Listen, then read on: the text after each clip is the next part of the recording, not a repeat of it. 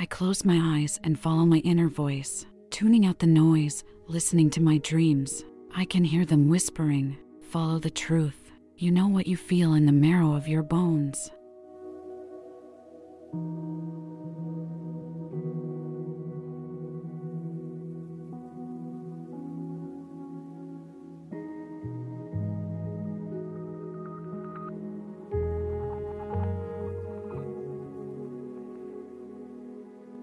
Are you aware of your inner voice? Do you acknowledge it? By the way, I'm not talking about the one who puts you down. I'm talking about the one that softly whispers ideas and suggestions to you, the kind that the other voice might try to shut down, shouting, Are you mad? This requires stepping out of our comfort zone, and that is to be avoided at all costs, even if the cost is living a life of mediocrity instead of one of your dreams. Sadly, the latter voice is the one most of us are aware of and pay attention to. The gentler one, the one that is our intuition, is often ignored, if we can even hear it at all.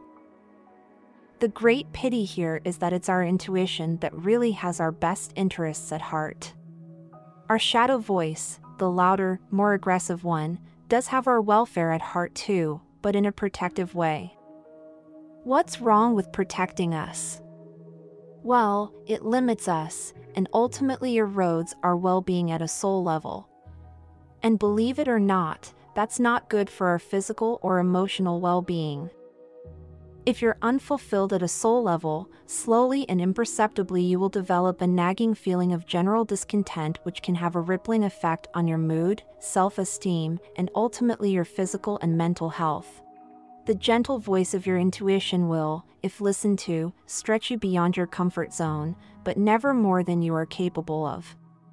It will challenge you, but also support you.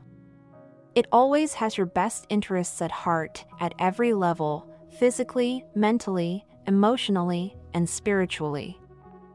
It will not only gently nudge you in scary directions, which will yield huge and unimaginable rewards, but it will also gently nudge you when it's time to stop or turn around.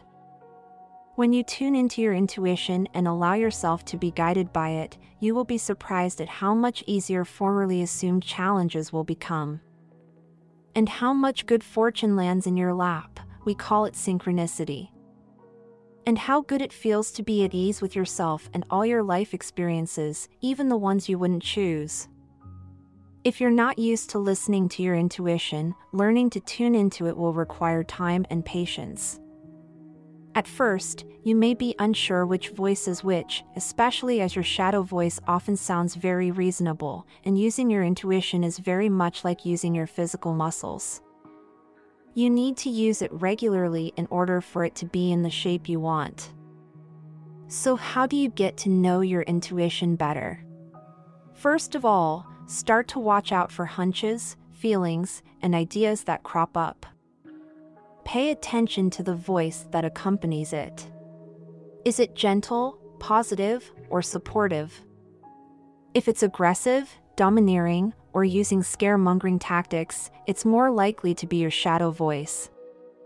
If you're getting a feeling of warning, is it a loud and threatening one? This is known as shadow. Or an insistent, knowing one. This would be intuition. The scary thing about trusting your intuition when it's new to you is that it's not based on logic, and often what it suggests to you cannot be justified logically. But with practice and trust, you'll learn that knowing that something is the right thing to do is in your best interests. It'll be easier to shrug off your own shadow voice and that of others who will fear for the best interests on your behalf. The key to developing this essential trust in one's intuition is to start small. Don't make life changing decisions based on your intuition if you're not familiar with it, you might still be confusing your two inner voices. Ask your intuition to guide you with smaller decisions and wait for the gentle knowing feeling to arrive.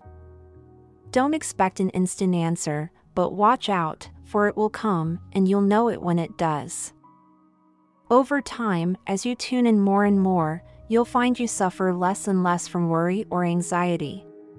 You'll trust all will work out well, and often you'll find it works out better than you could ever have imagined. When you listen to your intuition, you feel free to just be yourself, to follow your dreams and make decisions based on how you feel inside.